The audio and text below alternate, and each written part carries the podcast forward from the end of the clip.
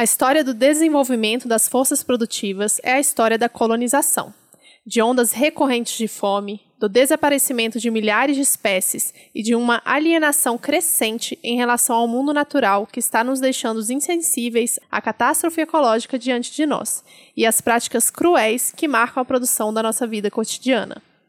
Em um mundo em que o alcance global do desenvolvimento capitalista assume a forma de extrativismo, perfuração de poços de petróleo, desmatamento, tudo isso produzindo deslocamentos populacionais em massa e uma crise climática que coloca em risco a vida do planeta, o que para Marx podia parecer uma possível via para a libertação, talvez seja para nós um pesadelo histórico.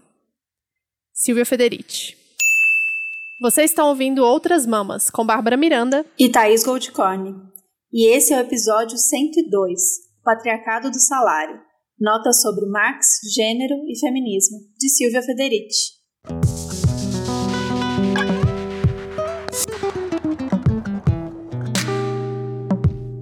Yay! Que frase! com essa frase impactante, Nossa, a gente impactante. vem apresentar o episódio 102. Esse episódio conta com o apoio da editora Boitempo e faz parte de uma mega programação especial que a editora preparou para esse mês. Viabilizado pela lei Aldir Blanc, de 8 de março a 12 de abril, vai acontecer o curso Introdução ao Pensamento Feminista Negro e o ciclo de debates por um feminismo para os 99%. Gratuito e online, claro. O curso terá seis aulas semanais tra transmitidas ao vivo na TV Boitempo e vai abordar os pensamentos de Angela Davis, Lélia Gonzalez, Sueli Carneiro, Audrey Lorde, Bell Hooks, entre outras.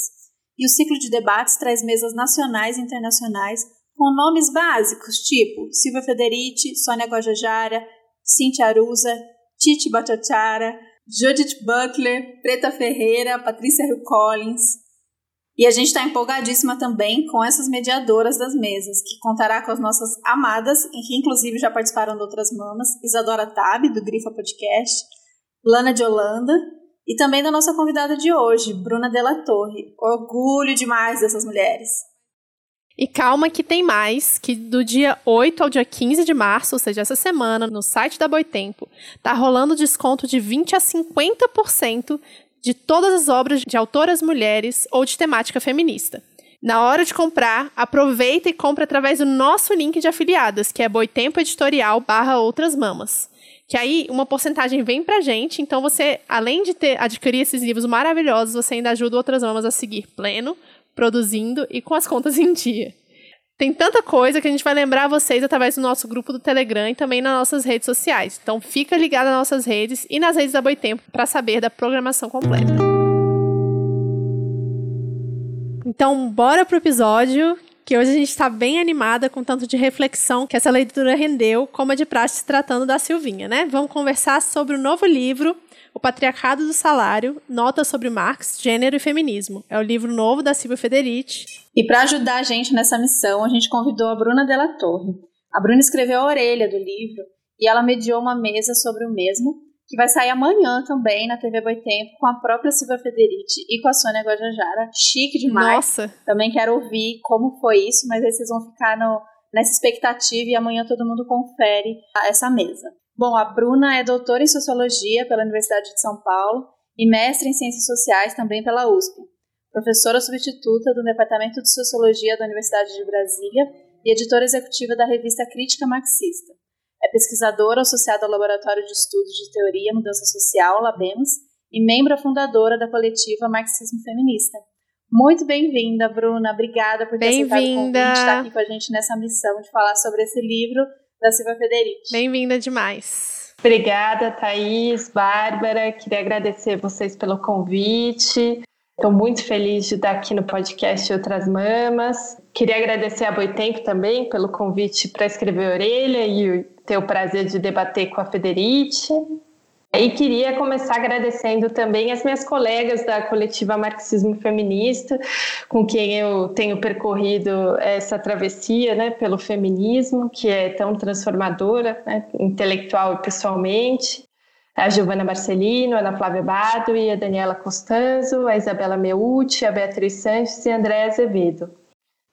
Legal, a gente vai depois, gente, a gente vai falar tanta coisa nesse episódio, vai ter tanta referência externa, justamente esse projeto da coletiva marxismo feminista e outras coisas que a gente vai falar ao longo do, do episódio.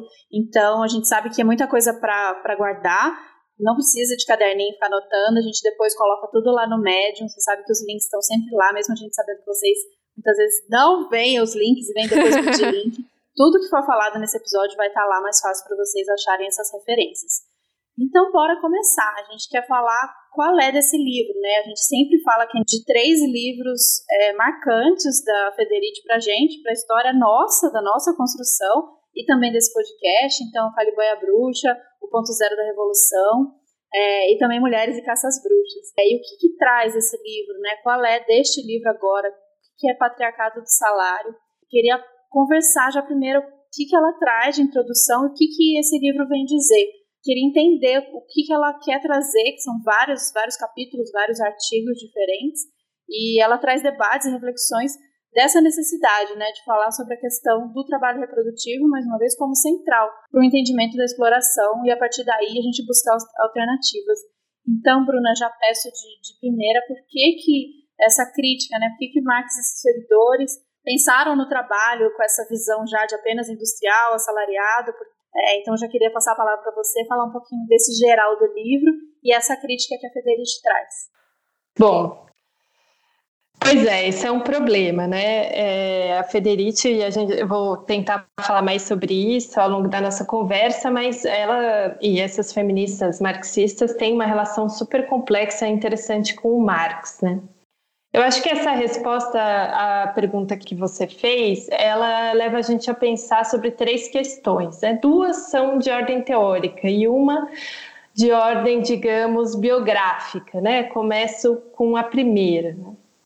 O Marx era uma pessoa, obviamente, né, revolucionária e era a favor da, da, emancipação das mulheres, era uma pessoa muito progressista, contra, né, falou muitas vezes na sua obra contra as relações patriarcais, mas o que a Federici mostra é que, no que se refere à questão da reprodução social e da industrialização, ele se ateve a um ponto de vista masculino do trabalhador homem assalariado, né? embora ele tenha incorporado à sua obra a questão da opressão em diversos momentos.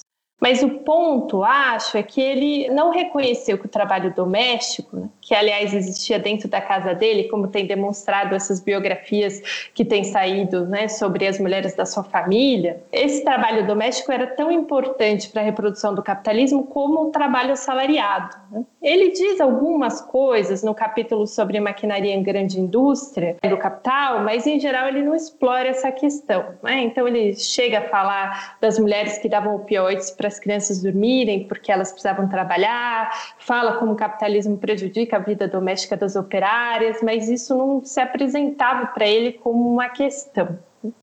E de outro lado, há dois pontos, né, duas questões de ordem mais analítica. Né? Então, a primeira é que o Marx achava que a tendência é, aliás, esse é um conceito muito importante para ele, era que cada vez mais as mulheres é, se incorporariam ao trabalho industrial e que a industrialização se imporia né, como uma forma de organização do trabalho no mundo todo.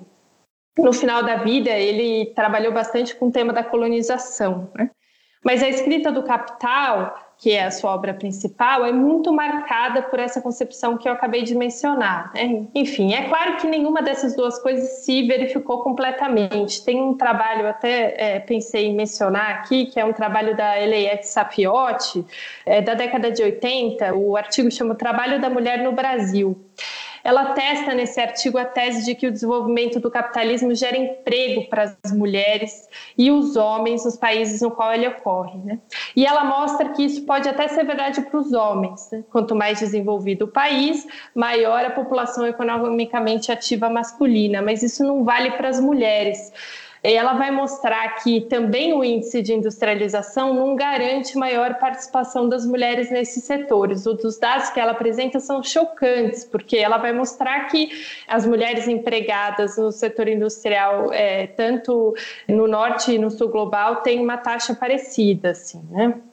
E a outra questão fundamental para entender isso é a concepção de trabalho que o Marx tinha, que é um dos pontos principais da crítica da Federici à obra dele, né? Então, segundo ela, é, a obra do Marx ela contém duas noções de trabalho. A primeira é trabalho como atividade livre, criativa, etc.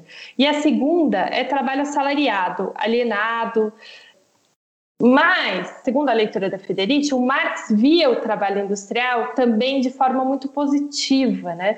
nas suas possibilidades de cooperação é, e na possibilidade de redução do tempo de trabalho necessário para a reprodução da vida, né? que nos liberaria para realizar outras atividades ligadas ao trabalho livre, que né, ele fala lá, na, né, é, pescar, fazer crítica, pescar de manhã, fazer crítica à noite, né? A hipótese que a Federici levanta é de que, por não ser livre, criativo e por estar vinculado à sobrevivência imediata, né, o trabalho doméstico acabou sendo negligenciado, como se fosse uma forma arcaica de trabalho a ser superada né, na obra do Marx. E isso teve consequências políticas muito importantes, né, que disseram respeito à estratégia de luta, porque setores inteiros da classe trabalhadora foram deixados de fora. Né? Então, o que a Federici mostra nesse livro é o seguinte: não é que as mulheres não são exploradas ou são excluídas da exploração, mas elas são exploradas de uma forma que torna o seu trabalho invisível. Ou seja, ao invés de elas estarem à margem, as mulheres elas constituem o um pilar da organização capitalista do trabalho, né? já que elas são responsáveis pela reprodução de toda a classe trabalhadora.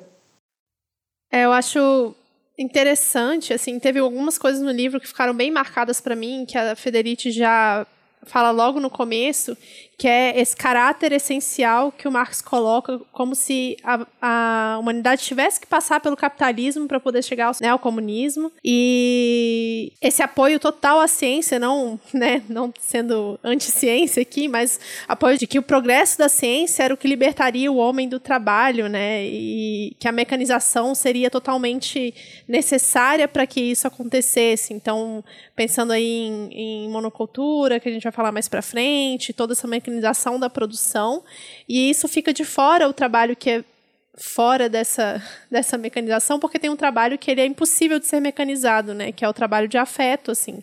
Isso para mim foi o mais marcante, porque né, eu não estudo tanto Marx assim, mas de saber dessa, dessa fixação dele com a ciência e com a evolução do capitalismo e, do, e das tecnologias.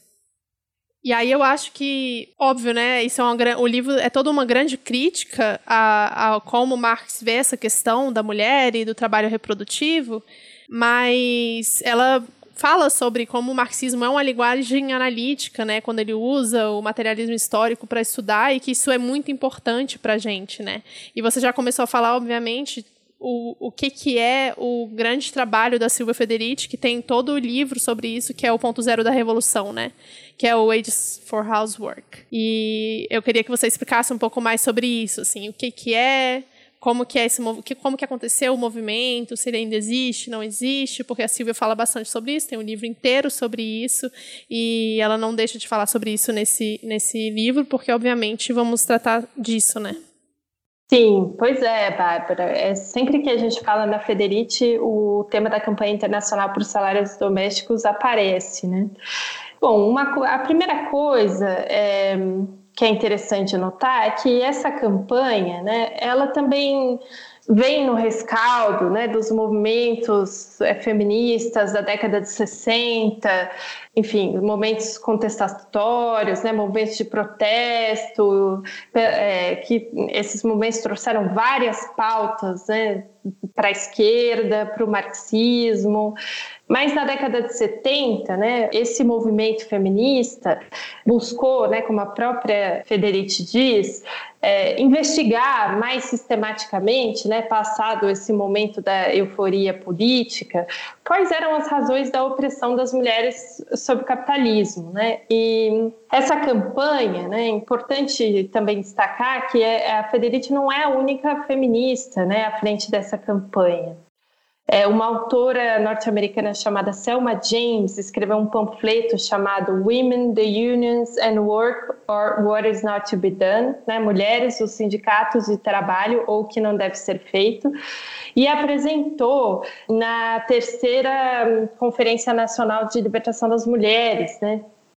E junto com uma outra autora importante desse debate também, que é a italiana Maria Rosa Dalla Costa, ela escreveu um livro né, chamado The Power of Women and the Subversion of the Community, né, o poder das mulheres e a subversão da comunidade, que de certa forma lançou esse debate sobre o trabalho doméstico. Né? Isso foi no começo da década de 70.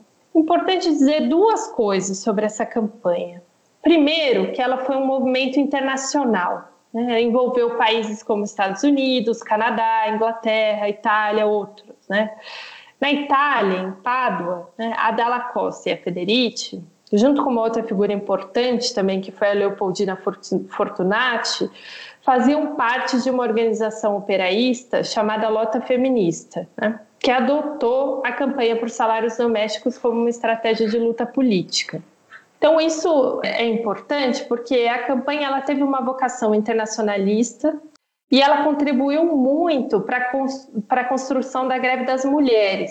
Né? A Maria Rosa Dalla Costa, por exemplo, ela teve um papel fundamental na contestação da prática tradicional da greve, denunciando como a greve sempre foi pensada na, na esquerda né, como um instrumento de luta dos trabalhadores homens. Em 1975, a Federici vai então para os Estados Unidos e funda no Brooklyn um grupo chamado é, Wages for Housework Committee. Né? É, e foi nesse ano também que ela escreveu o panfleto Salários contra o Trabalho Doméstico. E a segunda questão para a qual eu também queria chamar atenção, e que tem a ver com esse caráter internacionalista do movimento, é que uma parte importante da produção político-intelectual da campanha e, no final das contas, a teoria da reprodução social, se deu a partir da escrita de panfletos. Né? Tem esse panfleto famoso que eu acabei de citar da Federici, né, no qual ela fala aquela frase maravilhosa, né? eles dizem que é amor, nós dizemos que é trabalho não remunerado, é, mas tem outros panfletos importantes, importantes como o, esse Women and the Subversion of the Community, da, da James é, e da Dalla Costa. Né? Isso é legal mencionar porque a forma como esse debate se deu, né, que é uma forma muito cara ao marxismo, né, a forma manifestos, panfletos, etc., também explica um pouco como esse debate ficou um tempo sem ser sistematizado de maneira acadêmica, né? É, digamos assim. E agora tudo isso, ainda bem, né? Sorte a nossa, está sendo retomado, né? Então tem um livro que a Federici organizou, né? Junto com Arlen Austin, que conta um pouco a história, conta parte da história dessa campanha, né? Que é o Wages for Housework, the New York Committee, né? 1972 a 1977. Então, enfim, fica aí a referência, quem quiser dar uma olhada. Legal. Legal. E agora eu fico pensando nessa essa crítica, essa questão da, da frase que você trouxe, né, do, do trabalho doméstico como um trabalho de vocação, como amor. É, a gente ainda está preso nisso, a gente acha que isso está muito distante. Hoje eu fui explorar um supermercado, um mercadinho novo aqui perto de casa, da Casa Nova. E a hora que eu entrei já estava rolando aqueles a, a, a voz do, de locutor, né, pelo mercado todo, de, falando as, as ofertas e tal. E março, né, gente? Março, mês da mulher. E aí ele começou, era uma frase assim, que era mais ou menos assim, era mulher, esposa por amor, dona de casa por vocação. Uma coisa assim. Ai! eu parei tudo, eu tava escolhendo as minhas frutinhas lá, eu travei, eu falei, pois é, que gente, dor. ainda estamos nessa, ainda, a gente ainda ouve muito isso. E a gente vê, a gente aqui, quando a gente discute, a gente tenta trazer o debate para simples resolução de, ah, mas aqui em casa a gente divide as tarefas, né?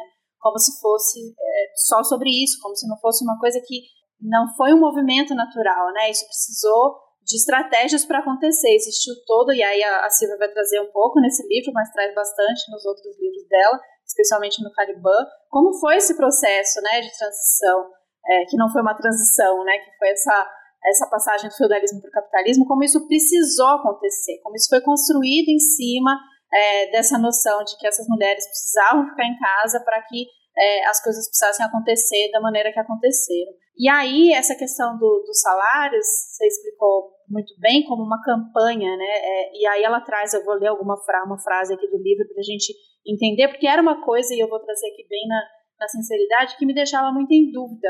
E eu sempre gosto de voltar nos textos e ler diversas mulheres para poder entender isso como uma, uma campanha, como uma estratégia, o que eu entendo, é, por isso que me deixa bastante confusa ainda. Então ela traz assim, vou abrir aspas aqui.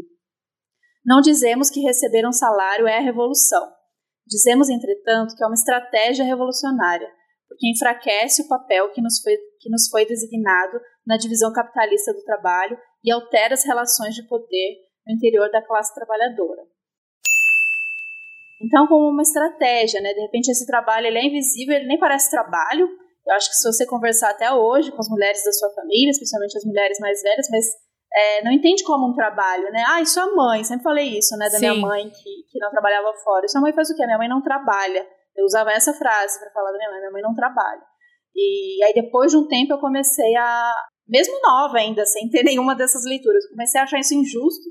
E aí eu comecei a falar, tinha um pouco de vergonha dessa coisa, né? As, as mães já estavam trabalhando fora, mas também fazendo as coisas de casa. Tinha uma coisa de vergonha dessa trabalhadora de casa, né? Então, essa coisa desse trabalho ser tão pouco estimulante, pouco criativo, solitário, traz essa, tanto como um trabalho invisível, mas, e aí eu quero trazer aqui outra autora, trazer a Angela Davis, que ela vem trazendo de que é um trabalho desestimulante, pouco criativo, de qualquer maneira, com salário ou não, né? Óbvio que o salário, como ela traz aqui, é uma estratégia para puxar essa visibilidade, para tirar isso debaixo do pano, mas que ainda assim continua sendo ele não tem nenhuma, não tem a tecnologia, né? A Babi falou aí da questão da tecnologia, a tecnologia vai para uhum. tudo, menos para as questões de casa. Continua sendo um trabalho ainda muito braçal, muito cansativo, muito difícil. Não, e a, a, tem a questão ainda da, do gerenciamento, né? É desgastante não só fisicamente, como emocionalmente, né? Essa divisão né?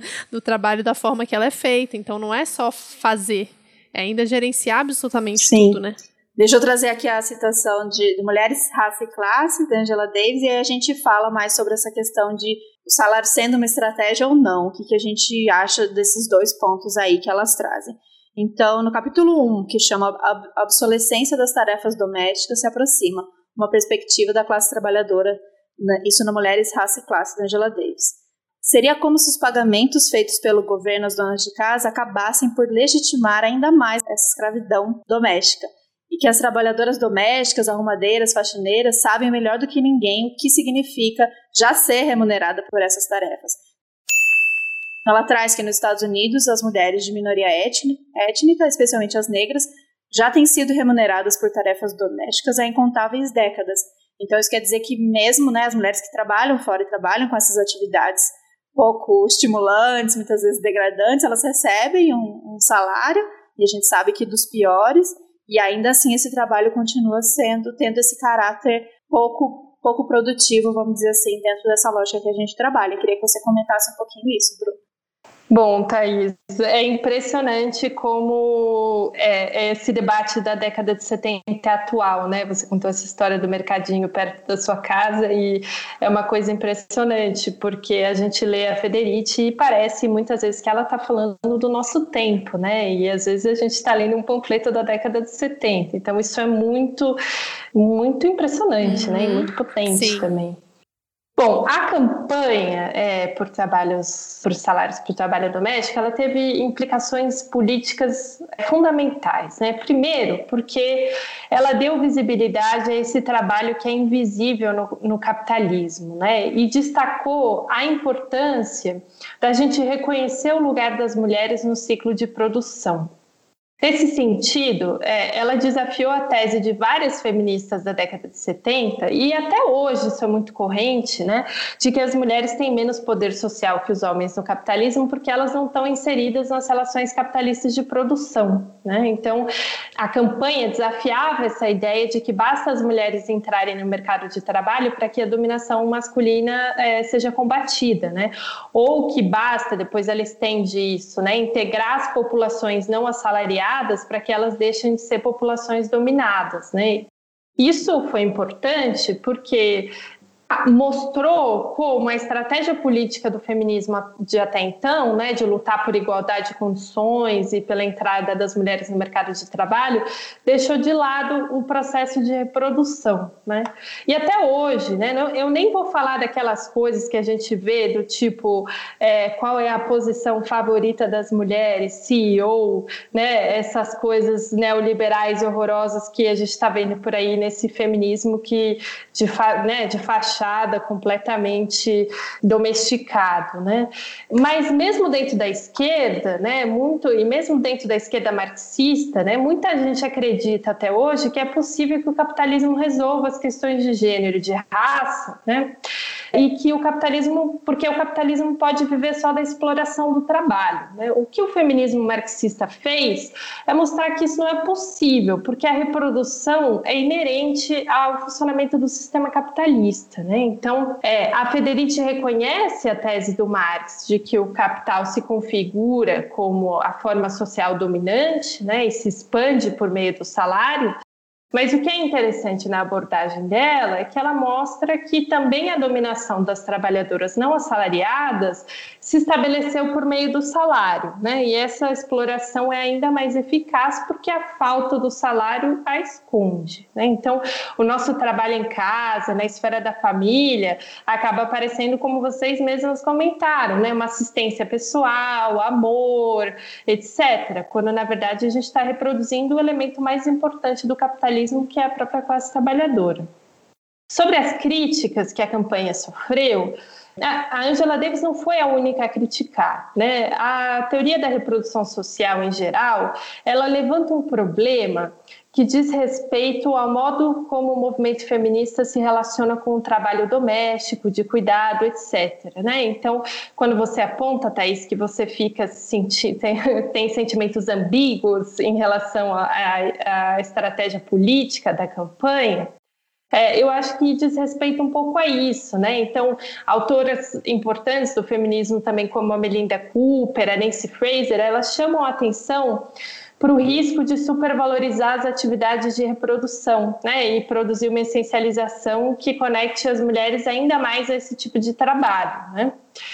E há uma tradição importante do feminismo também, que contempla autoras muito diferentes entre si, mas a gente pode citar aqui, por exemplo, a Simone de Beauvoir e a Beth Friedan, né? Hoje é uma autora interessante que trata de, um pouco desse tema também, que é a Manon Garcia, é, que, reflete, que refletiram e refletem sobre as consequências sociais e subjetivas né, das mulheres ficarem restritas à esfera de trabalho, a essa esfera de trabalho doméstica, ao lar, etc. Né? Bom, Sobre a def em defesa da Federici, não que ela precise ser defendida, mas eu diria algumas coisas, né? O panfleto de 75, isso eu acho uma coisa curiosa e que é pouco destacada. Se chama Salários contra o trabalho doméstico. Veja, né? Ela escolhe a preposição contra e não por. Né? Isso faz toda a diferença. Lá ela diz, né, eu cito, quando lutamos por um salário, não lutamos para entrar na lógica das relações capitalistas, porque nunca estivemos fora delas. Nós lutamos para destruir o papel que o capitalismo otorgou às mulheres. Né?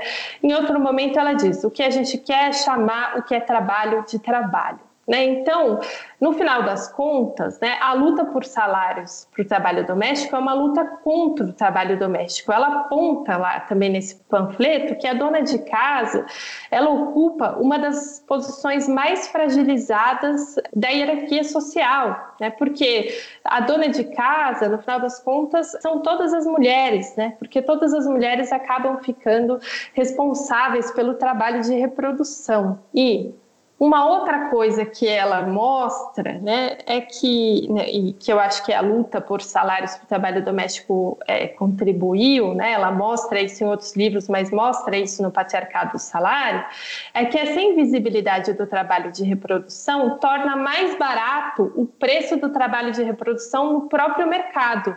Então, as atividades certa forma, né? O preço de todas as atividades remuneradas de reprodução é rebaixado, porque toda reprodução é rebaixada, desvalorizada e estigmatizada. Né? Então, de certa forma, lutar é, não que ela ainda defenda isso ou que o movimento feminista é, deva defender isso atualmente, mas uma das contribuições da, que a campanha pensava ter era é, contribuindo para tornar visível o trabalho de reprodução, ela também valorizaria o trabalho de reprodução que é feito no mercado, né, as pessoas que recebem para fazer esse trabalho.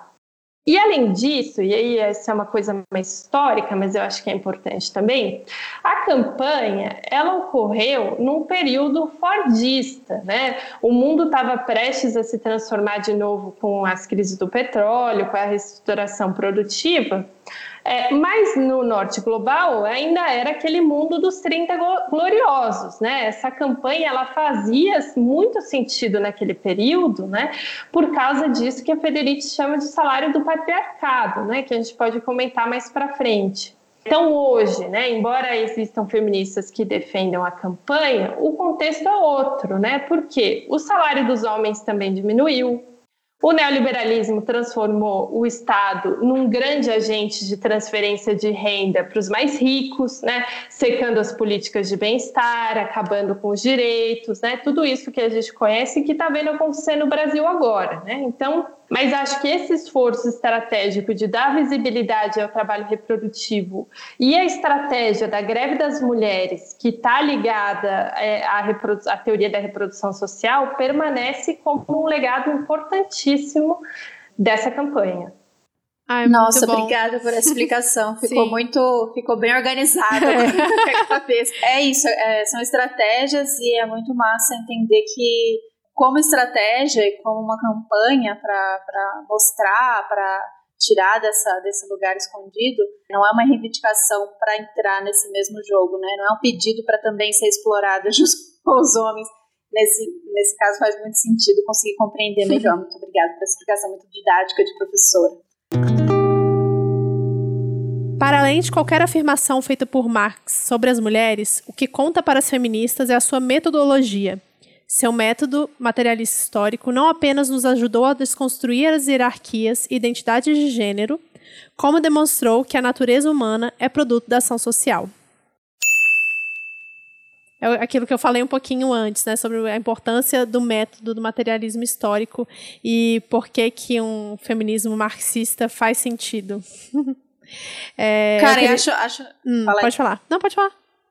Não, que eu acho legal a gente trazer isso, que eu acho que a gente nunca trouxe nenhum episódio, mesmo a gente tendo trazido Daphne uhum. é, no episódio de marxismo, e ela sendo uma feminista marxista, a gente não falou, a gente já ouviu, né, Babi, para quem ainda está é, num feminismo que está entrando em contato com algumas vertentes, já ouvi essas críticas de como assim um feminismo marxista, né? Feminismo Sim. marxista de um cara e vocês seguem e ele nem falava sobre, como assim? E aí. Eu já falei essa frase. Você já falou, amiga?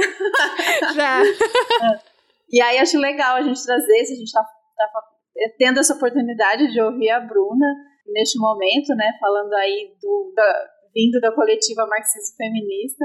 Acho super importante a gente trazer essa fala. Por que, essas feministas estão seguindo o velho barbudo? É um feminismo que ama o velho barbudo e, e é sobre isso? Não, a gente fala sobre método. Queria ouvir um pouquinho de você. Olha, eu não diria que são todos, mas eu acho que alguns velhos barbudos são. é, legal. né? É. Tem seu porque eu muito tempo estive do outro lado, porque eu sou há muitos anos marxista, né? E entrei no feminismo depois de entrar no marxismo. Então também pensava, bom, mas o importante é a crítica que o Marx faz ao capitalismo. Né? E claro que não, né? A contribuição do, do feminismo é, transforma completamente a, a, compreensão que a gente tem do capitalismo, né? Bom, essa, essa frase da Federici, né, é uma ideia muito interessante, né, de que a gente se a metodologia é o que importa, né? Aliás, essa é uma ideia muito lukácsiana, né? muito ligada a um outro marxista também, que é o Georg Lukács. Né? Não que a Federici seja lukácsiana, mas é uma ideia que está na base daquilo que ficou conhecido é, às vezes pejorativamente, como marxismo ocidental, né, que foi um marxismo que repensou e criticou Marx. Né? Lá, lá em História e Consciência de Classe, o, o Lukács define a ortodoxia marxista pelo método. Né? Ele diz: olha, a gente pode refutar todas as teses presentes no Capital e ainda assim ser fiel ao método do Marx. Né? E o marxismo feminista fez algo parecido. Né? Uma outra coisa, então, para além disso que vocês mencionaram, né, da absorção do materialismo, né, uma outra coisa que está presente no livro e para a qual a Federici chama atenção é a teoria da reprodução simples do Marx, né? Então, é importante, né? É, a, o Marx mostra no Capital, em linhas gerais, né, é, que a reprodução simples do capitalismo faz parte do seu processo de acumulação, né? E é pressuposto da reprodução ampliada, que no final das contas é o objetivo do capitalismo, né? Aumentar cada vez mais a sua valor, é, se valorizar cada vez mais, né? A definição de capital para Marx é valor que se valoriza, né? Mas com isso, vai dizer a Federici, o Marx deu a chave para a compreensão do trabalho doméstico e das mulheres no ciclo de produção capitalista. Né? E isso abriu o flanco para a ampliação da compreensão do capitalismo e da própria luta da classe trabalhadora. Né? Então, o que significa que as mulheres não precisam trabalhar na fábrica para ser um sujeito revolucionário. Então, só para vocês terem uma ideia né, sobre como é complexa a relação do Marx com o feminismo, né, a relação do feminismo com o Marx. Né? Então, não se trata de acusar o Marx de ter uma visão masculinista da classe trabalhadora e parar por aí. Vamos pegar, por exemplo, como a Federici faz a crítica da identificação é, presente na análise marxiana do capitalismo do trabalho com o trabalho assalariado. Né? e que vai ter como consequência a ideia de que o trabalho não assalariado não é considerado trabalho. Né? O que faz o Marx na sua teoria da mais-valia? Né? Ele mostra em linhas bem gerais que o trabalhador não recebe o equivalente de tudo aquilo que ele produz parte da riqueza que ele produz é apropriada pelo capitalista, né? não retorna para ele. Então, a exploração do trabalho, quem leu Marx sabe, né? é um processo contraditório, dialético, complexo. Né? E o próprio Marx fez um esforço muito grande para apreender o capitalismo de forma objetiva, científica. Né? Mas há elementos na sua obra também que uh, apontam, né, como a discussão da acumulação primitiva, né, que pensam o elemento de dispossessão, de expropriação, que também são inerentes ao capitalismo. Né? E quando a gente pensa nas mulheres, a Federici mostra, a quantidade de trabalho não pago que o capitalismo extrai é ainda maior do que a exploração da mais-valia. Né? Isso é uma questão muito importante, né? Essa ideia de que a acumulação primitiva e a expropriação são elementos centrais do capitalismo. Isso é uma mudança dramática em relação ao Marx e ao marxismo clássico. Né? Então, se de um lado a gente tem um trabalho, um trabalho assalariado que, no qual, né, a partir do qual você tem uma troca de equivalentes que beneficia o capitalista, de outro você tem um trabalho não pago e invisibilizado, do qual o capitalismo se beneficia também, né, que é a condição da sua existência. E mais, né, a teoria da Federici é que a dominação das mulheres se dá por meio dos salários dos seus maridos. Né? O salário do patriarcado, junto com a família, com o arranjo matrimonial, ele conferiu historicamente aos homens o acesso ilimitado ao corpo das mulheres, transformou o sexo num trabalho, conferiu aos homens o poder de supervisionar o trabalho das mulheres, de puni-las com violência econômica, física, psicológica, etc. Né? Então, de um as mulheres é, ganharem menos e de outro elas serem responsáveis pelo trabalho de reprodução, confere poder a, aos homens sobre o trabalho dessas mulheres. Mas a Federici, ela não é uma feminista radical. Então, o que ela diz é o seguinte: olha, no final das contas, os homens podem até ser beneficiários, serem beneficiários dos trabalhos das mulheres, mas quem se beneficia mesmo é o capitalismo, porque o que a gente está produzindo para ele é a classe trabalha, são trabalhadores, são pessoas que vão trabalhar para aumentar o valor do capital. Então, enfim, o Marx é fundamental, ele é, a importância dele é total, né? E para qualquer um que quiser criticar o capitalismo, né? E a força da obra dele é tanta que a gente pode tomar emprestado alguns aspectos da sua própria obra para criticar outros, né? É isso que a Federici mostra. Uh, aplaude Federici. Uhum. Gente, vamos então ler minimamente Marx para entender um pouquinho do materialismo histórico e dessa importância. Eu queria aproveitar então e indicar um episódio que a gente tem, se você ficou um pouco com a questão dos, dos conceitos e tal, dessa coisa de, do, do valor e tal.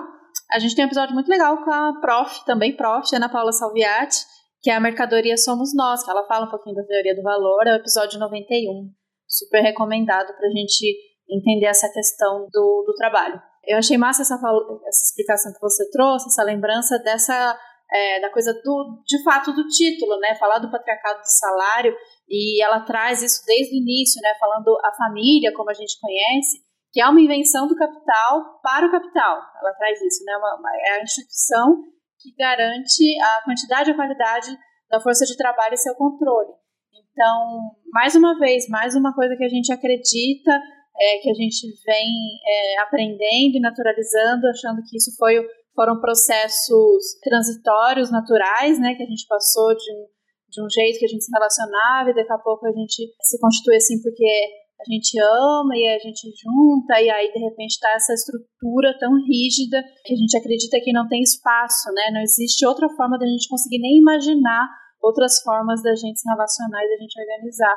Então, isso ela traz bastante também no livro sobre essa questão da família e sobre essa, essa questão do patriarcado do salário, como é, a mulher, então, a primeira luta, vamos dizer assim, que ela vai travar contra isso é dentro, do, dentro de casa, né, dentro da própria, da própria família. É, e a gente pode ver no Brasil hoje o esforço, né, é, no Brasil e no mundo, né, com a ascensão da extrema direita, de empurrar novamente as mulheres para esse espaço. Então, essa defesa, né, o conservadora da família, é muito ligada também ao neoliberalismo, que converte de uma maneira muito é, interessante com o neoliberalismo. É isso, né? Quer responsabilizar as mulheres mais ainda pelo trabalho de cuidado, do qual o Estado não se ocupa mais com as tarefas de reprodução. Então, enfim, essa defesa da família, ela é moral, né? Ela aparece como algo moral, mas ela é muito econômica também, né? Então, acho que isso é uma coisa que o marxismo feminista ajuda a compreender também.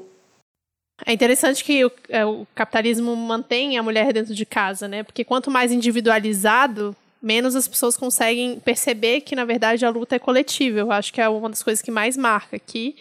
E eu acho que uma coisa que marcou muito no livro foi a questão dos comuns, assim, que a Federici já traz muito no Caliban e a Bruxa, mas ela traz de novo em um dos textos desse novo livro, que é quando Marx fala que o trabalhador é o trabalhador que está ali dentro da fábrica, todo o resto do trabalho que é feito no mundo são os trabalhos que são, estão à margem, que são os trabalhos ocultos, né? Tá aí o trabalho reprodutivo, o trabalho do campo, o trabalho feito ali durante a colonização toda pelos escravos, os trabalhos que são feitos hoje em dia, por exemplo, nas prisões, é, toda essa industrialização que aconteceu no, no que era chamado de terceiro mundo, né? Aqui também no Brasil é, ele foi deixado de lado, porque se o trabalhador é só aquele que trabalha dentro da fábrica, então to, todo o resto é ignorado e toda a produção que é feita, né, se a gente contar que aqui no Brasil, por exemplo, a maior parte dos alimentos que chegam na nossa mesa é da agricultura familiar, o que, que isso significa né, dentro de um, de um marxismo? Assim? O que, que significa considerando essa divisão do trabalho por gênero, por exemplo? E essa visão que você trouxe, né, Babi, dessa questão da, da industrialização e do desenvolvimento, é, e a gente não enxerga como isso também, esse processo de, de colonização, de, de, industrialização, também apagou todo esse desenvolvimento, né, de um outro lado, que existia nessas é, organizações pré-capitalistas, né, a gente vê tudo como atraso, como precário, uhum. parece que nada aconteceu antes, né, parece que a, a agricultura, quantas coisas já foram foram aprendidas, quantas coisas de sociedades tinham de organização, né, e de é, dominação mesmo, de, mas de uma outra maneira dessas questões, principalmente na agricultura. E acho que essa ela traz essa visão dos comuns aí para a gente de novo um outro olhar sobre outras formas de se organizar e coisas que não é lá para um futuro, né? Ah, lá no futuro, então pós-capitalismo a gente pode se organizar assim. Essas coisas já acontecem, já existe muita gente se organizando dessa maneira, talvez muitas vezes não valorizado, né? Como se estivesse fazendo um trabalho precário, como se isso não fosse relevante, como se isso não fosse moderno o suficiente, e muita coisa acontecendo em vários cantos, né, especialmente por essas populações nas florestas, as ribeirinhas. Aqui no Brasil a gente vê tanto movimento acontecendo e tão desvalorizado, né, e tão ameaçado sempre, continua ameaçado. Acho que isso é um outro ponto forte que vem aqui no livro, né, que ela traz.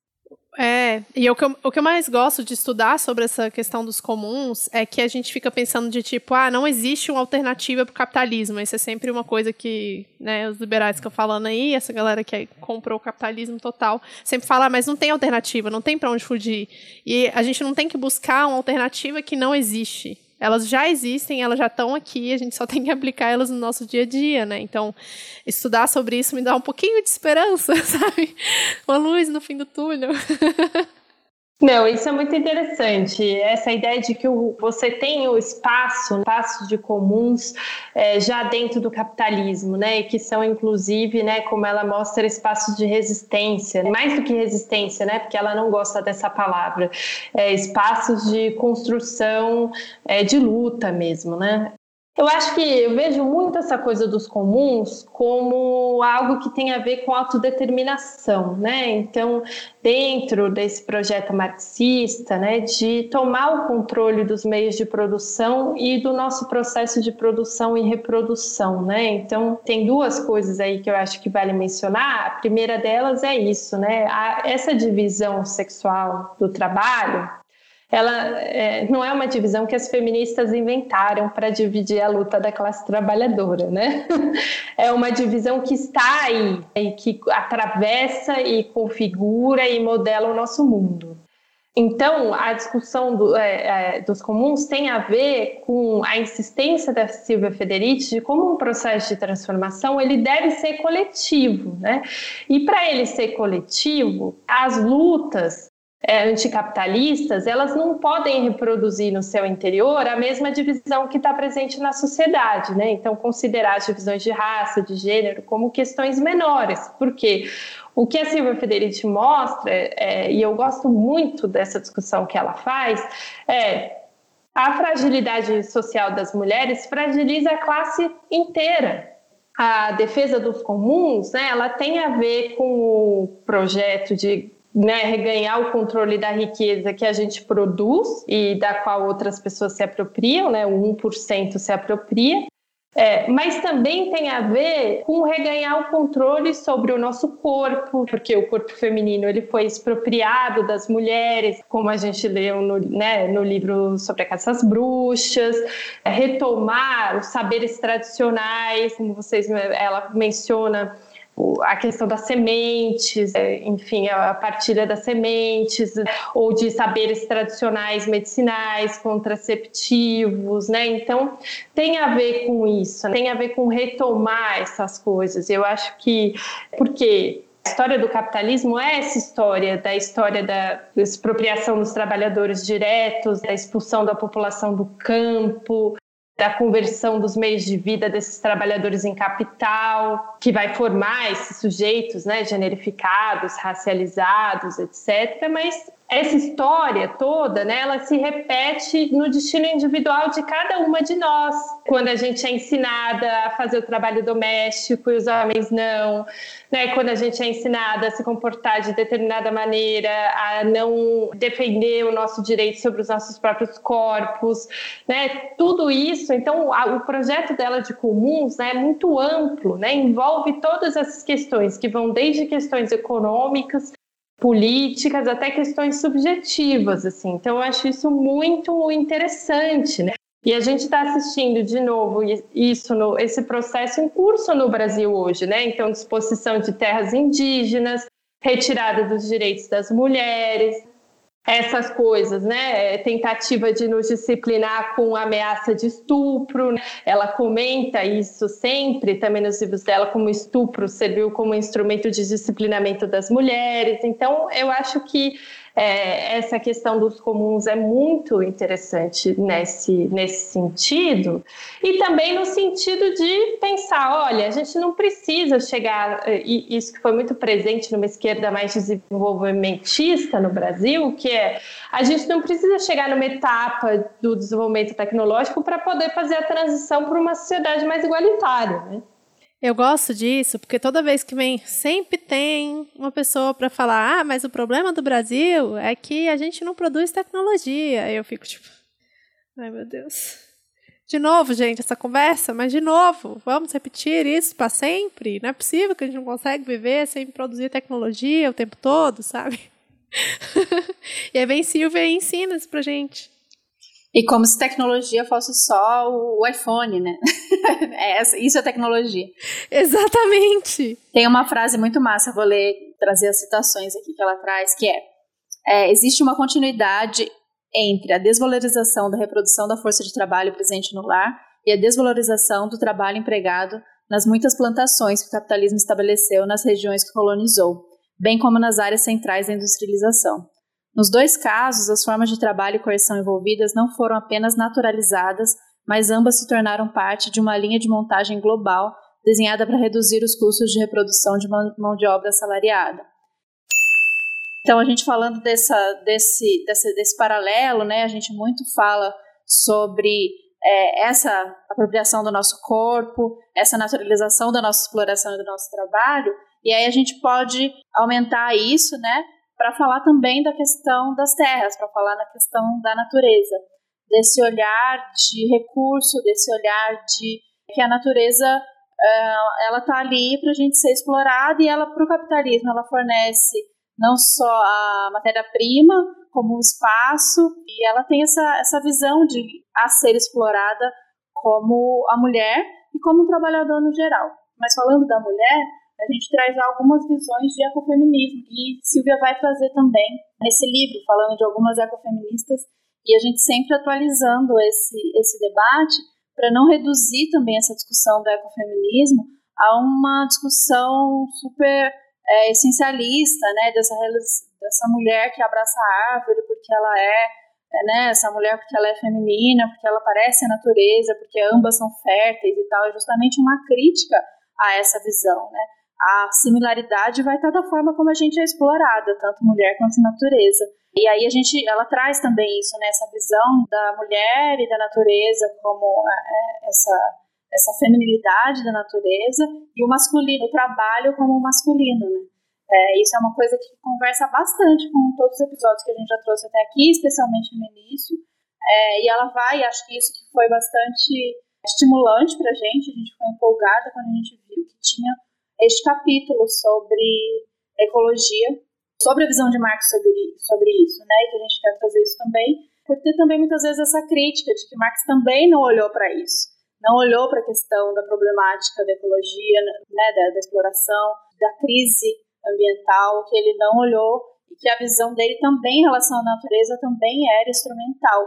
E que, na verdade, aí a Silvia vai trazer muitos autores, especialmente os ecossocialistas, que vão apontar nos textos, sim, essa preocupação e essa visão da natureza também como parte da gente. Bem complexo e bem profundo para a gente analisar. A gente já promete aqui outros episódios sobre isso, porque bate bastante o que a gente fala aqui. E é mais uma acusação né? de que não tem, não lembrou. É, e tem tantos escritos, eu fico imaginando quem estuda mesmo, esse, esse meus amigos aqui, esse povo cabeçudo que fica estudando, é, fica estudando capital, eu acho que é muito taxativo dizer não falou aqui, porque tem muita coisa, né? E se você for estudar, como a Bruna trouxe, não só o Capital, como os outros textos, inclusive biografia, a gente vai encontrar também, acho que são formas de ver a coisa, talvez numa comparação, é, parece que desvalorizou, ou também foi mudando ao longo, não sei se existiu isso, ao longo do processo foi tendo uma outra visão, e também lembrando que acho que se Marx estivesse neste momento aqui, vendo o que está sendo feito, com as terras, com a água. É, eu acho que aí não teria como mesmo fugir desse debate é, e olhar para o que está sendo feito e qual é a ameaça, né? E quanto tempo a gente tem é, ainda nesse planeta se a gente continuar explorando da maneira que a gente explora.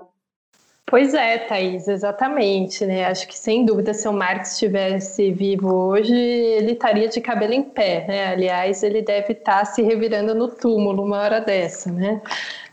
Mas, de fato, né, é, primeiro isso, né, essa cobrança também acho que não faz sentido, né, que ele tinha que dar conta de tudo, de, tendo em vista que foram problemas que se manifestaram de maneira crônica muito depois, né, ele viu é, o nascimento né, da modernidade, o nascimento da sociedade capitalista, né, e ele era um cara muito doido, né? Ele estudava muito, ele lia muito, ele era um monstro. Então, ele, claro, mudou, né? No final da vida, ele trabalhou. Inclusive, a Federici aponta, é, inclusive, a questão de gênero, porque ele começou a estudar sociedades matrilineares e o Marx, ele lia de tudo, né? Ele lia tratado de geologia, economia política, era um leitor de Darwin, né? Então, é, era um cara muito interessado e interessado nessa relação com a natureza natureza.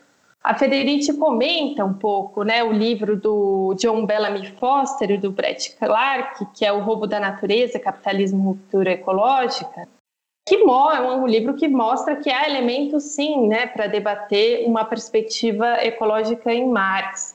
Eu até gostaria de fazer uma propaganda agora, se vocês me derem licença, porque estou é, na editoria. Claro.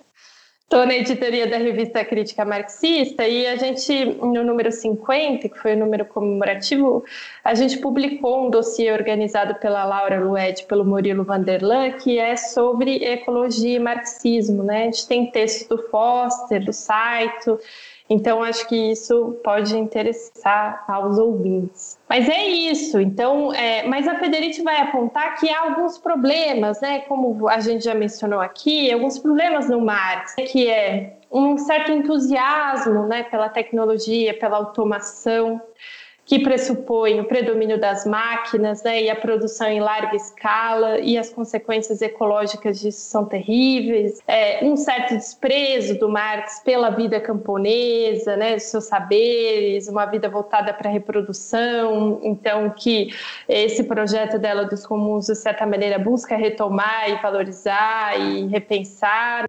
Mas eu acho que o que, o que é mais interessante nessa discussão que ela faz, eu não sou especialista em ecologia, mas eu gosto muito dessa proposta dela de que a gente tem uma necessidade urgente de mudar a nossa utopia, né? Então a gente precisa mudar o que é o nosso conceito de abundância, nossa relação com a tecnologia. Então, a gente tem que parar de olhar para o desenvolvimento industrial e tecnológico como algo necessário e inevitável. E, enfim, isso teve muito presente dentro nas utopias de esquerda. Então, como que a gente vai resolver? Muita, esse é um debate difícil no Brasil, né? Eu Concordo inteiramente com a Federici, mas é um debate difícil no Brasil, porque a gente não está falando de uma sociedade do norte global é, que já, já tem um, passou por um processo de automatização grande, de moradia grande. Né? No Brasil, a gente tem problema de moradia, de acesso à luz, de água encanada. É, até no nosso debate eu perguntei um pouco isso para ela, né? Como pensar essas, essas questões. Mas, de fato, a gente precisa de uma utopia não desenvolvimentista para o terceiro mundo e pensar o que seria uma utopia não desenvolvimentista no terceiro mundo. Acho que isso é, ou no sul global, né? No caso. Então é um pouco isso, né? Mas tem um outro elemento também, você comentou, Thaís, da relação com a natureza e das mulheres com a natureza. E num outro livro dela, no Abaixo da Superfície da Pele, né? além, não sei como eles vão traduzir, né? Então deixa eu refazer, vou falar em inglês mesmo, que é o Beyond the Periphery of the Skin, né? ela, ela comenta, que aliás ela também é, é uma pessoa que lê muito, né? então ela comenta os debates a respeito de como mandar o homem para a Lua, né? E ela fala uma das maiores dificuldades de mandar um astronauta numa missão de dois, três anos é a falta de luz e a falta do verde. E isso não é ela que está falando, são os relatórios da NASA, né, e desses estudos que ela tá, é, aos quais ela se refere no livro. Então é muito interessante porque ela vai mostrar como de fato, né, e ela fala, olha, a, a humanidade ela tem uma história e uma história que é ligada à natureza e você não pode simplesmente desvincular uma coisa da outra. Ela vai dizer as pessoas não sobrevivem mental, não sobreviveriam a uma a dois, três anos sem luz, sem verde. Eu acho muito interessante para pensar isso. Eu venho de uma tradição de pensamento, né, que é a teoria crítica da Escola de Frankfurt, que também tem uma crítica ao progresso e tudo mais. E eles fazem um debate sobre a natureza também que né, dizem o seguinte: olha, nós também somos natureza. Né? Quando a gente destrói a natureza lá fora, a gente, a gente se autodestrói. Isso é muito interessante, né? Muito, muito mesmo. Eu acho que ela é, tem esse conceito né, da monocultura das mentes. Eu acho que é um exercício que a gente sempre pede aqui nesse podcast, a gente sempre traz esse debate, da gente também ousar pensar uma outra maneira, né? E a gente já exercitar essas outras maneiras da gente se relacionar, da gente consumir. A gente traz isso bastante porque a gente acredita que realmente, se a gente continuar a aplicar o que a gente aprendeu e a gente acha que é da gente, né? Porque liberalismo faz isso muito bem, de que eu aprendi assim, ou eu sou assim, porque minha família me ensinou assim, e a gente não consegue enxergar como isso é colocado como um modelo mesmo para a gente seguir. Pouco espaço a gente tem para sair de dentro disso. Então, esse exercício, a gente aqui sendo um podcast feminista e vegano, a gente já fez um, um passinho, a gente já deu para é, olhar de uma outra maneira. Então, ver, ver o feminismo, ver o veganismo como mesmo uma proposta alternativa, ver isso como. Eu acho que nesse momento você falou muito do, do feminismo liberal, né? Essa, ou qualquer pauta que a gente traz que seja muito identitária, e a gente tentar quebrar isso e ver essas lutas como uma ferramenta mesmo de outro, outro modelo que a gente quer construir e usar isso como é, a nossa, as nossas estratégias os nossos moldes de como a gente vai construir isso. Eu vou trazer mais uma frase que eu gosto bastante, que acho que ela traz no livro, que representa um pouco isso de como a gente não percebe o quanto o capitalismo também destruiu na gente essas formas de, de imaginação. O capitalismo destruiu sociedades que tinham relações comunais de propriedade, formas de trabalho cooperativas e trocas comerciais. Ele não é o desenvolvimento das capacidades humanas, nem de cooperação social. Essa que só podem ser elaboradas através de atividades comuns, como hortas urbanas, banco de tempo e software de código aberto.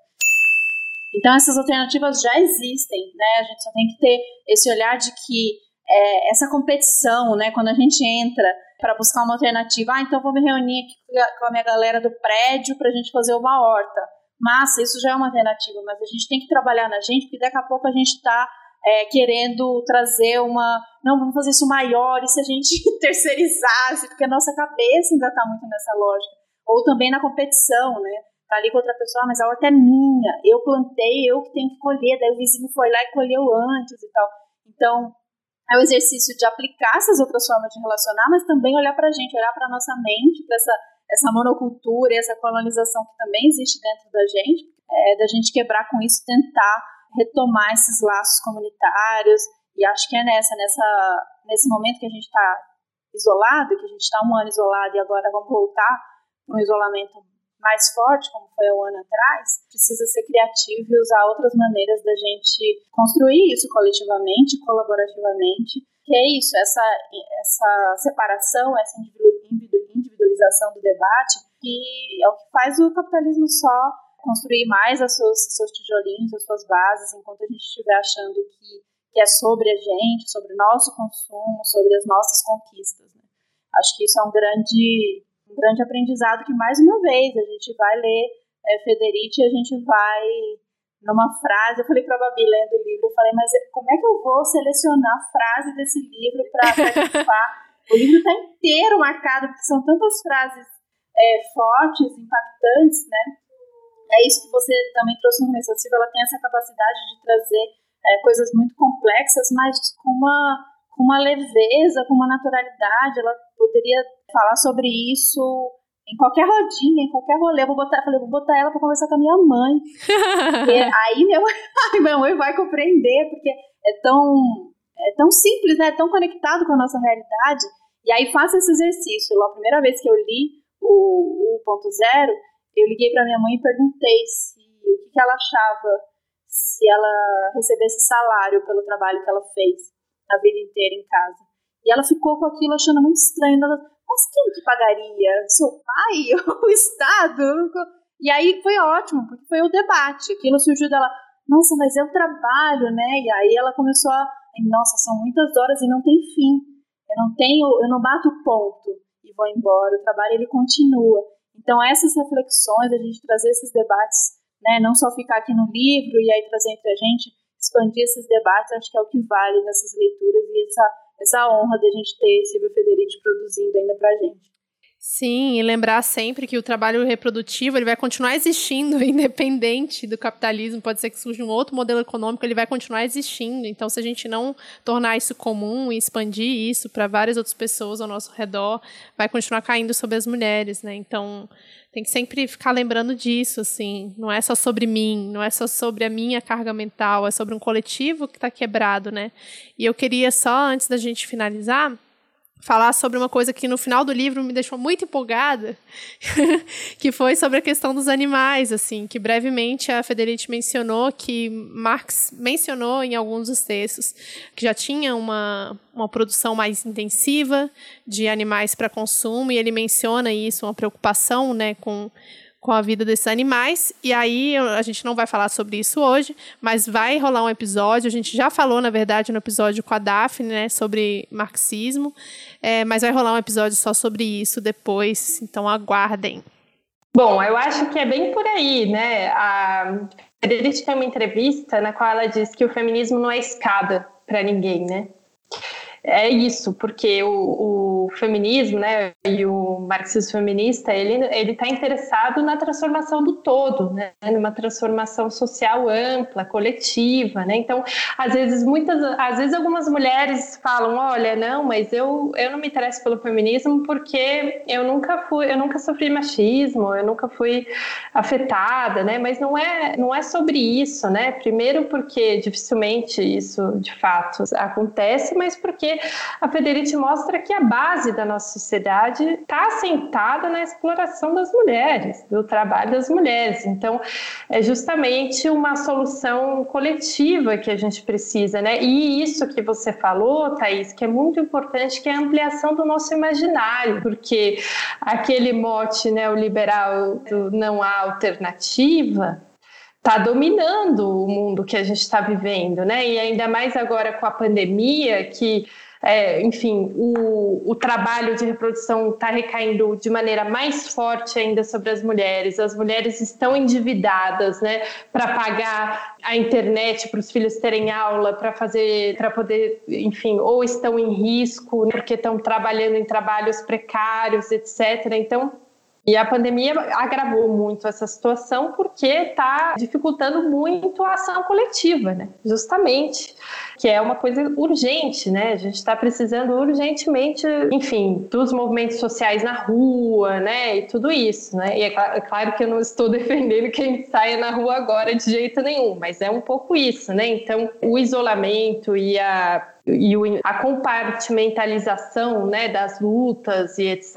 é algo que prejudicou muito né, a nossa luta contra o capitalismo e acho que o que a Federici mostra é, olha, é para ontem, e essas opções já estão, né, essas formas de organização já estão nascendo meio que espontaneamente no corpo social, né? Então ela fala lá no debate que a gente fez, ela falou dos comedores populares, né? Então, na crise, né, as mulheres não tinham dinheiro para comprar todos os ingredientes para fazer a comida, né? Se juntaram, cozinharam coletivamente, cada uma contribuiu de uma forma, né? E assim elas conseguiram alimentar os seus filhos. E também um outro elemento que ela comenta que é isso, no final das contas, a reprodução produção exige, exige da gente muita criatividade, né? E muito mais do que às vezes a gente pensa, né? E muita criatividade de organização também. Então, eu sei também pela experiência com a minha coletiva, né? Que quando você trabalha com mulheres, também você vê, só com mulheres você vê a capacidade de organização e execução, né? Das, de um grupo de mulheres juntos, então, juntas, né? Então, É um pouco isso. Eu queria comentar só uma última coisa, Thaís. Você falou assim do feminismo liberal, né, que às vezes assentado no identitarismo, né, muito forte, tudo mais. E eu acho que isso é uma coisa interessante também, porque no Brasil ainda o feminismo é visto como um elemento cultural ou uma questão meramente identitária, né? E eu acho que uma das contribuições desse dessas marxistas feministas é justamente a de mostrar como, em primeiro lugar, se trata de uma questão material. E, em segundo lugar, eu acho que elas restituem, de certa maneira, uma autoestima que a gente perdeu historicamente, né? Porque essas mulheres batiam no peito e falavam, sou feminista sim. E aí na década de 80, 90, né, o, o feminismo teve um declínio muito grande, né? Claro que as feministas continuaram a existir, é, mas essa nova onda agora, né, é problemático falar em onda, né, mas essa primavera feminista, ou o que quer que a gente chame, mas esse novo é, boom do feminismo, né, e muito orientado pelo trabalho dessas mulheres, ele restaura um pouco essa essa importância da gente se dizer feminista. E agora também é, nos nessa sessão da extrema direita, a gente viu que se tanto nos Estados Unidos quanto no Brasil, né, é, a gente teve uma votação extremamente expressiva de mulheres nos candidatos de extrema direita, tanto aqui quanto lá. Eu acho que não só a Federici mostra como a questão do feminismo é, é muito, vai muito para além do identitarismo, como eu sou uma das pessoas que acha que algum identitarismo no momento que a gente está vivendo faz bem para nós. Isso que o Black Lives Matter fez, por exemplo, com o movimento negro nos Estados Unidos, né, de restituir também, falar, olha, não só levantando o problema da violência policial, mas como o, o movimento dos Panteras Negras dizer, ó, retomar o orgulho negro e etc. Eu acho que esses elementos têm sido bastante importantes. Eu acho que o trabalho da Federici tem sido bastante influente nesse sentido, porque é, você falou que mandou para sua mãe, Thaís, eu vou mandar para ela também o episódio, vou mandar para minha mãe também o episódio que a gente gravou aqui, vou ver o que, que ela acha. Mas é isso, a Federici conseguiu alcançar a gente para muito além da academia, né? Isso é muito positivo, né? É muito, é muito bom para nós. Mas é isso. Fiquei muito feliz de conversar com vocês. Foi muito boa, foi uma conversa muito boa. Espero que a gente possa voltar a se encontrar num momento, inclusive presencialmente, num momento mais alegre. E é isso. Ah, e eu queria fazer uma última propaganda também. Eu e uma colega da coletiva, Giovanna Marcelino, fizemos uma entrevista com a Titi Batatiari, com a, a Tinzia Rusa, na revista número 51 da revista Crítica Marxista. Então, quem quiser, entra lá no site e dá uma olhada. É muito louco pensar isso que a Bruna falou, que alguns textos estão lá dos anos 70, 80, e a gente está aqui falando ainda sobre isso, sobre essa questão que ela traz do conceito de, da feminização da pobreza, né? Eu tava, mandei para a Babi esses dias uma matéria que saiu no meu país, falando pandemia faz condições trabalhistas das mulheres recuarem uma década na América Latina. Então a gente sabe, isso a gente já trouxe aqui também, o quanto nessa organização desse jeito as coisas vão estourar sempre para o lado do, do, ponto mais fraco dessa corda, que nessa, nesse caso são as mulheres e as outras, os outros grupos à margem. E uma outra frase, se a gente que está sendo mais ameaçada, a gente também muitas vezes é que vai encabeçar então essa luta. Então eu acho que eu quero encerrar com uma frase que ela traz, que é, é são as mulheres, sobretudo na América Latina, que hoje lideram a luta por um ambiente ecológico seguro, assim como estão à frente da reprodução de suas famílias e conhecem bem as consequências do envenenamento da terra e das águas para o futuro de suas comunidades. Então a gente vem, a gente encerra esse episódio exaltando e falando dessas mulheres. E aqui no Brasil a gente pode falar das lideranças, das lideranças e não só lideranças das mulheres indígenas, das mulheres dentro do MST, de todas essas mulheres que estão aí nas florestas, estão no campo, lutando para que a gente tenha água limpa, para que a gente tenha terra e para que a gente sobreviva, para que a gente esteja conseguindo aí, apesar de todo essa, esse esforço louco junto com o capitalismo de destruir a gente, destruir tudo que é vida. Eu acho que não entendi, não sei por que que a depois até gostaria de ouvir, pode ser em off, por que que a Federici não gosta da, da questão da resistência, mas a gente fala muito dessas mulheres na frente dessa linha, nessa manutenção da gente conseguir o básico, que é se alimentar minimamente bem e se proteger e manter viva a nossa cultura, manter vivas as nossas relações. Então é isso. Agradeço muito, Bruna, foi muito legal, muito importante para a gente. A gente agradece a Boitempo mais uma vez por essa oportunidade, por fazer essa conexão, por fazer a gente é, entrar em contato com a Bruna e com essa obra que foi muito, muito, muito, muito importante pra gente, pra história desse podcast, pra nossa história individualmente. É isso, a gente só agradece e acompanhe toda a programação. Amanhã vocês vão ouvir a Bruna mediando, ouvir e assistir, né? Não é só áudio, agora é o vídeo, a Bruna mediando essa mesa com a Silvia Federici e a Sônia Guajajara. E a programação tá incrível, como a gente já falou para vocês. Busquem saber a programação completa para não pra ver o que vocês se interessam, para não perder. E quem for adquirir livros da, escrito por autoras mulheres ou com temática feminista, o Tempo está com essas promoções e comprando através do nosso link de afiliadas, parte das vendas vem para outras mamas e ajuda a gente aí na manutenção, na saúde financeira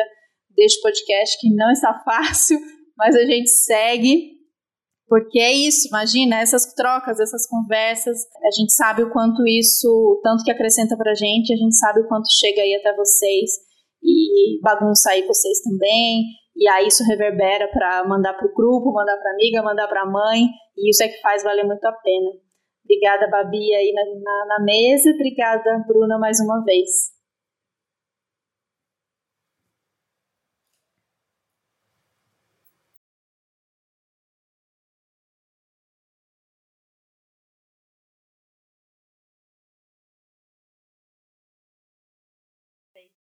Obrigada. Obrigada a vocês, gente. Foi um prazer enorme. Obrigada, um beijo grande.